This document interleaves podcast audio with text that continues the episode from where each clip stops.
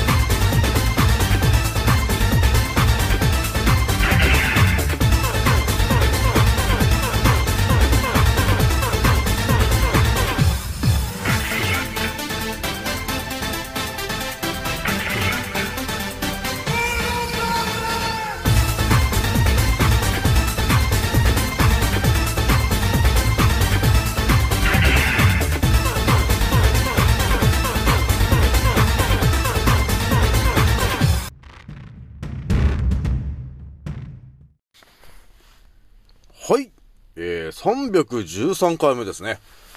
現在の戦闘プログラム第210弾。始めさせていただきます。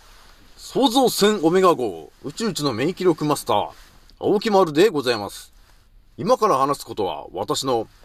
個人的見解とおとぎ話なので決して信じないでくださいね。はい。ではですね、えー記念すべき2022年ね、えー一発目なんですけども、えーまずね、えー何をお伝えするかと、えー言えばですね、えーもちろん、明けましておめでとうございます ということをお伝えしなければいけないのかなと、えいうことがありますと。じゃあまずね、え今回お伝えするのがですね、一発目にね、お伝えするのが少し前にね、あの、あったかシリーズの話したと思うんですよ。あの、ヒートデックがとかね。えそういう話したと思うんだけど、えそこで一個ね、あのちょっとまだちょっと立ち止まって考えたときに、あ、そうだなと、えーいうことがあったんで、ちょっとこれをお伝えしておこうと思って、えー一つ目にね、えーお話しするのが、えーまあ、あったかいシリーズですね。あったかいシリーズは、あの素材がね、素材がただあったかい素材を使ってるようでは、えーダメな説と。で、いうお話をまず一発目に持ってきて、で、二つ目がですね、えー私も結構ね、えー深いところの情報ばっかり探しているので、そこで到達した、えー一つなんですが、えっ、ー、とですね、日本語。ね、皆さんね、日本語ありますね。今喋ってますね、日本語。この日本語がですね、えもしかすると、えー私が考察した時に、えータルタリア帝国と呼ばれてるものがね、ありましたね。1812年だか3年だかに、えー破壊されましたね、完全に。破壊されたんですけど、その後に、えー結局、あの、人がいなくなったところに、えー日本人を集めてきて、えー日本という国を作りましてと。で、そこで誕生したのが日本語ですと。えーいう感じで、タルタリア帝国後に作った的な説と、えーいうお話をしようと思ったんだよね、と。で、最後がね、えー気軽に DM くださいねのお話をね、えーしようと思います。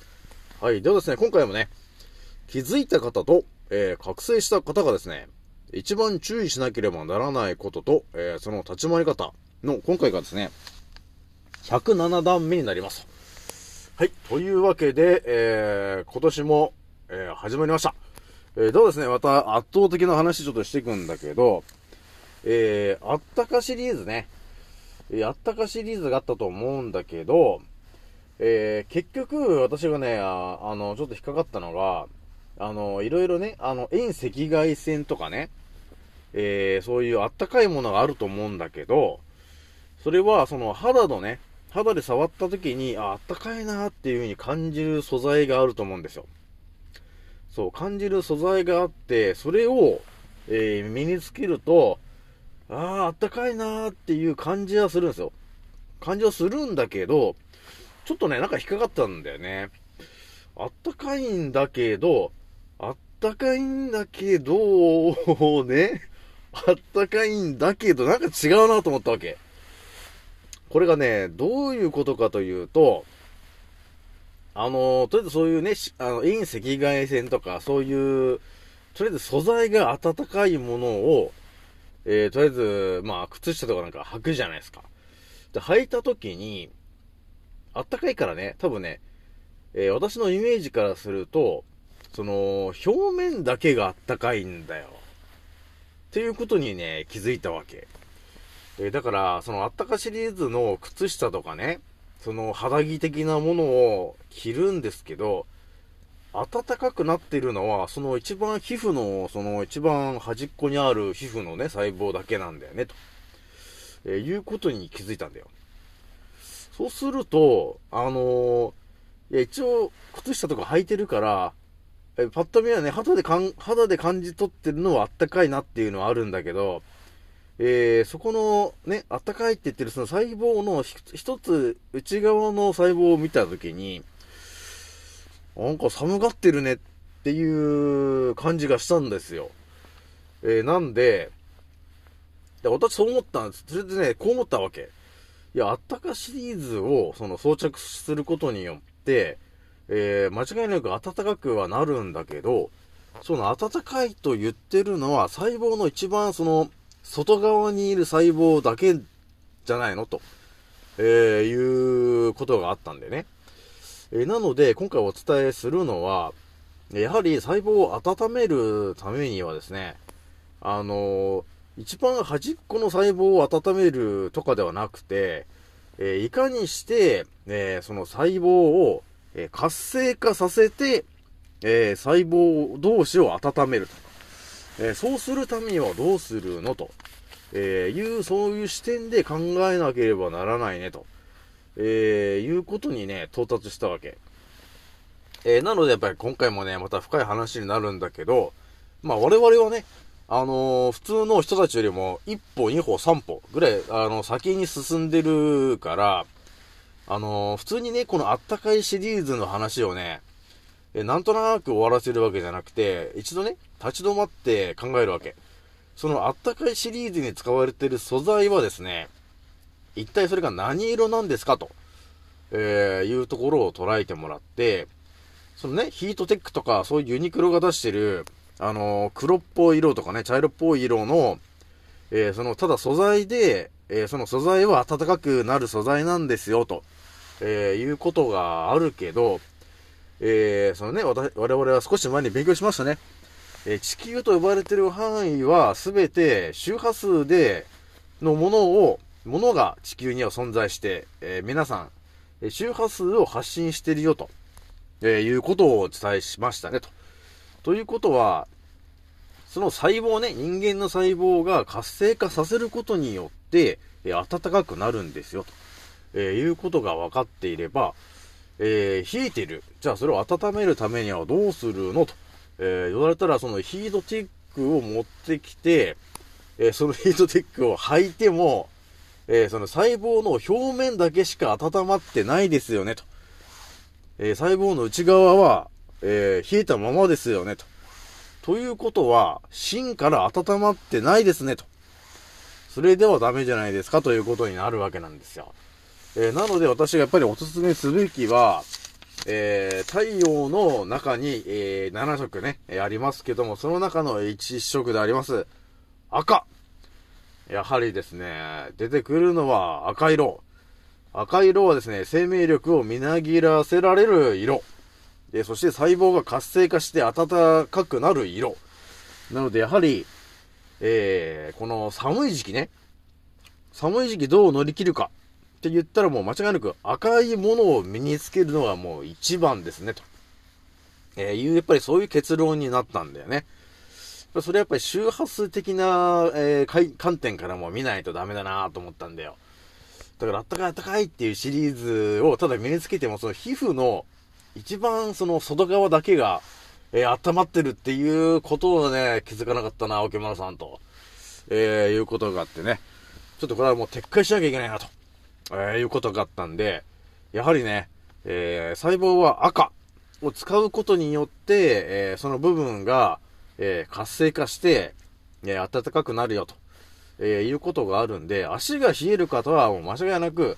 赤い色のただ靴下を履けばいいだけ。ね。で、あとは、ついでにですけども、やっぱり、お腹周りもね、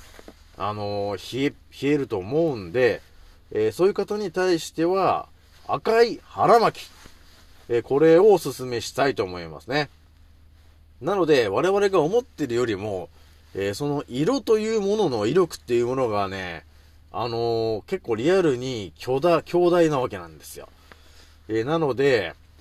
え赤色ね、皆さんね。赤色、寒い時は赤色をね、えー身につけてください。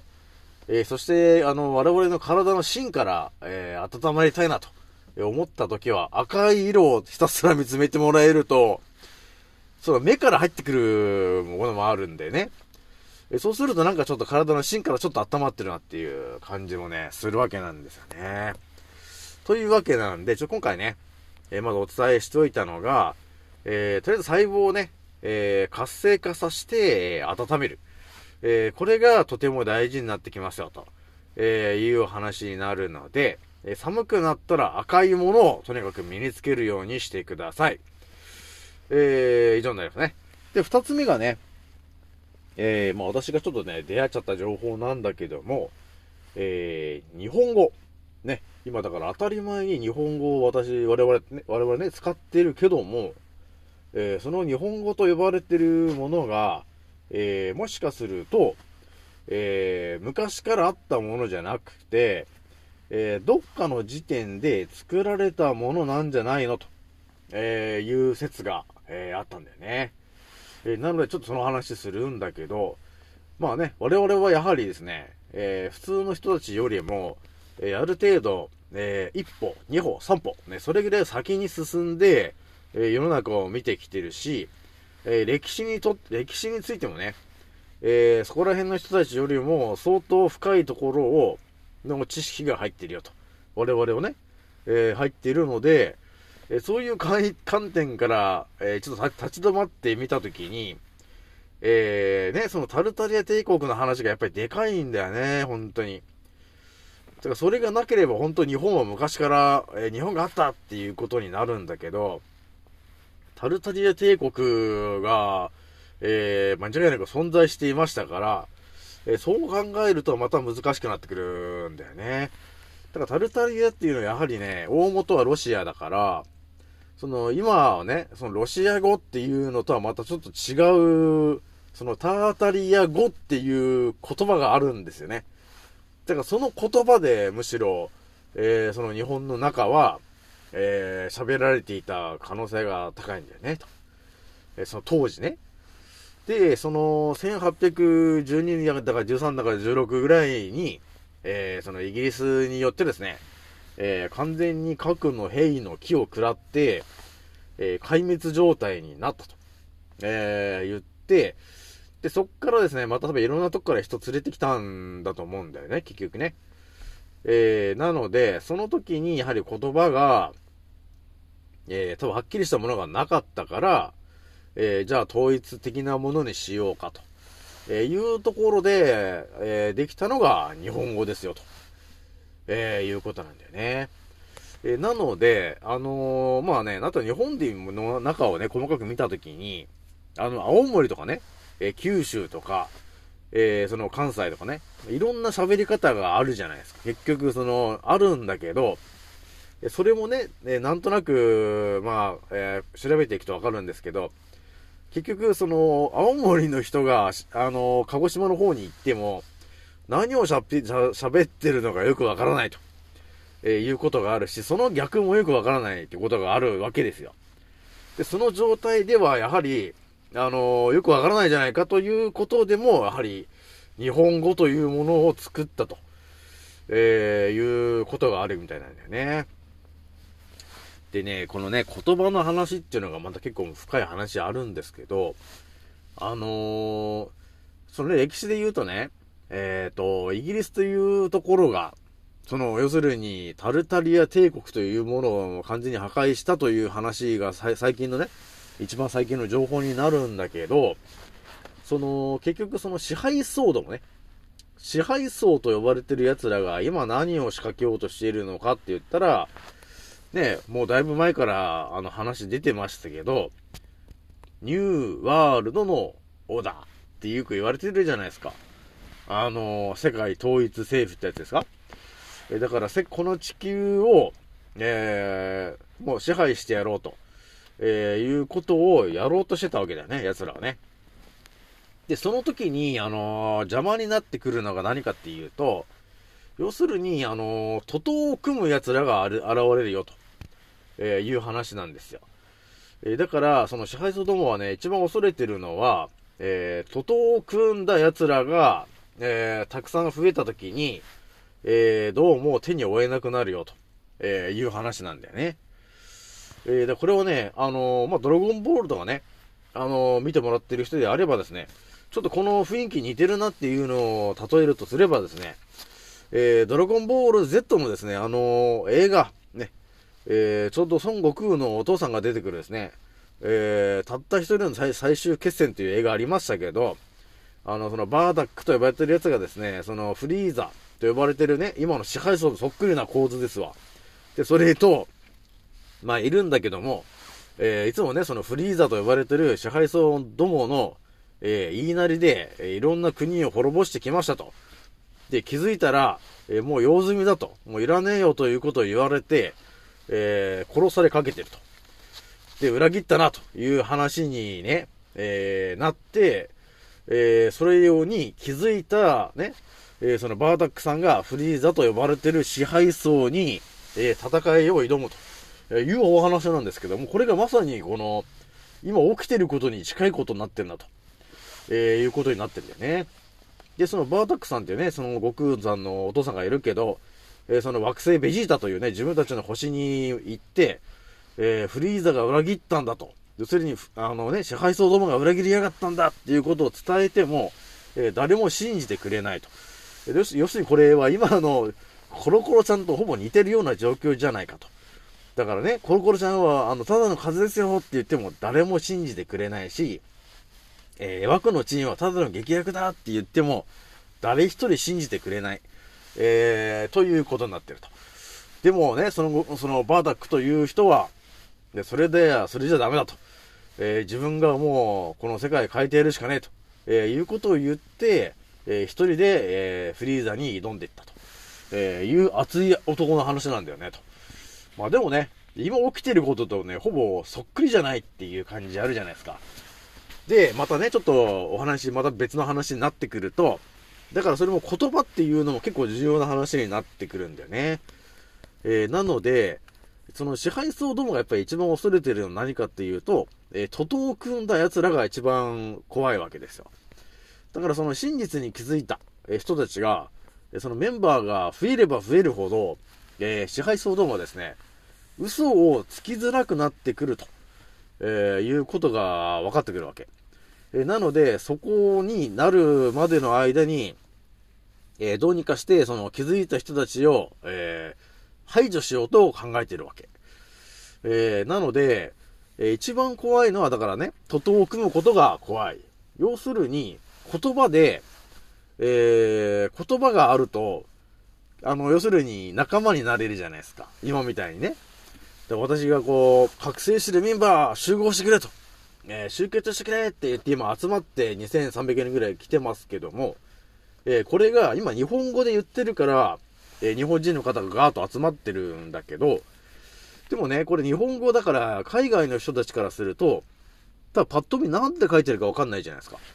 なので、えーその、集結してくれって言っても日本人しか今集結できてないと、えーいうことになるんだよね。なので、えー世界中にいろんな言葉を配置させるというのも、えこれをですね、支配層どもが、え我々に対して、えー徒党を組むなと、えいうことを、え言ってると。えーそれが行動に出た結果が、いろんな国のいろんな言葉を作っていると、えーいうのが、要するに現実なんですよね。なので、だからいろんな言葉があるから、伝わりにくいよねと。ということは、徒党を組みづらいよねと。えーということは支配層が活躍しやすい環境になってるねと。いうことになってるわけなんですよ。なのでね、えー今多分ね、支配層が最終的にやろうとしてるのは、多分言葉を一つにしようとしてる可能性はあるよね。一番最後ね。一番最後、でもその頃には多分、えーほとんどの方が、あの、枠のチンを打ってしまってて、えーマイクロチップもぶち込まれちゃって、えー変な行動をしてるようなら、えーすぐに、えーコントローラーで、ピピッとやられることで死ぬと、えーいう未来がちょっとトータル、トータルリコール的なその未来が、ちょっと見えてきちゃってるっていうことはあるので、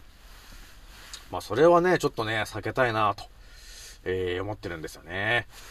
なので、そういうこともあるので、今、いろんな言葉が世界中にあるんだよ、と、で、いうことになるわけなんですよ。まあそう考えると、なんとなくわかるよね。ということになるんで、えーだから日本語というのもね、えーまあそういう形で、日本語というのはやっぱりタルタリアの後、えー作られた可能性が高いよというお話をちょっとしときましたと。じゃあ最後ね、えー気軽に DM くださいねの、えーお話ししときますけども、えーそうですね、えー今年ね、今年というか去年か、去年ね、えー何かしらその病気とかでとても苦しんだ方ね、えー今年こそは治したいと、えーいう熱い気持ちを持った方がいましたらですね、え気軽に、え私に DM をしてきてもらえるとですね、え私が即答で答えれることに関しては、えーすぐ答えることが、えできますので、え気軽に言ってきてくださいね、と。えーだからアトピーとかね、その皮膚系の病気も結構、まあ、まあ、要するに、あの、腸なんだよね。だから腸を、腸が原因なんで、ほぼ全てが。えーなので、そこをなんとかすれば、えーその皮膚もなんとかなっちゃうんで、だから、とりあえず、えーアトピーとかでね、えーとても悩んでる方、ね、えいましたら、ちょっとね、えー DM してきてもらえるといいかなと、えーいうところがあったので、よろく、よろしくしたいと思います。まあ、一応自分の方もね、えーアトピーの人のひどいのを見つけたら、ちょっと声をかけさせてもらってるんですけど、まあちょっとね、気軽に、その声かけたところにでもなんか言ってきてもらってもいいし、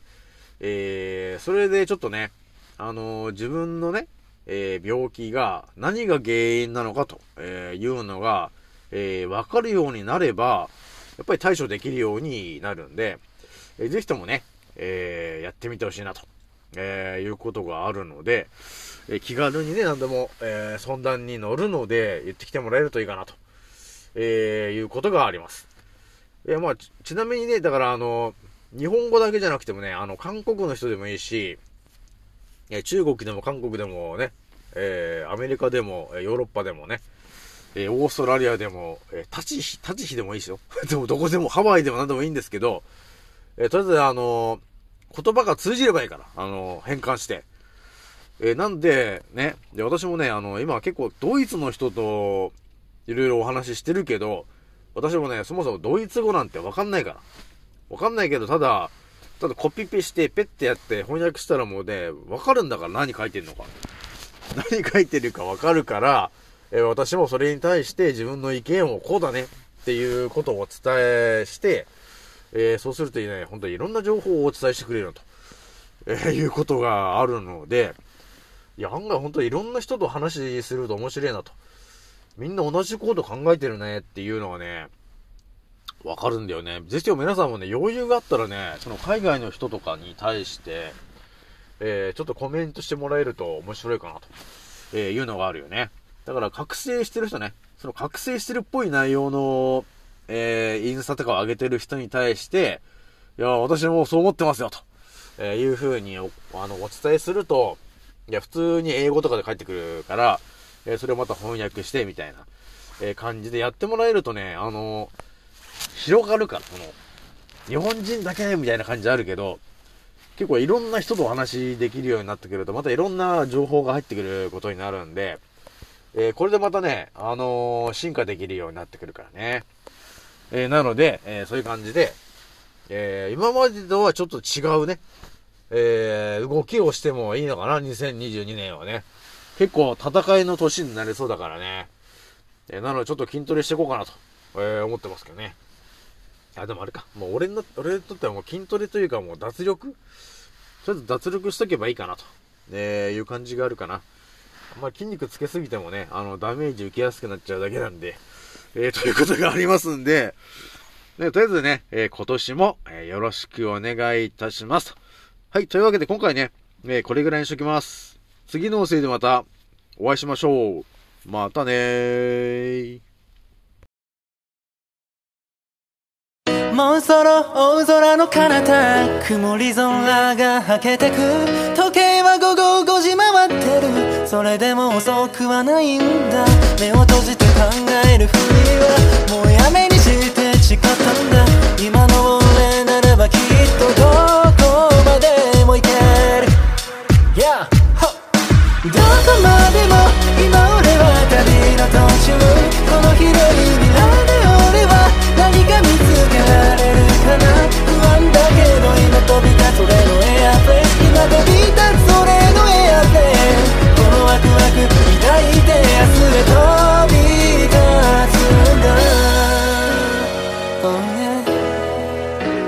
た着陸させる俺はまるでパイロット Yeah.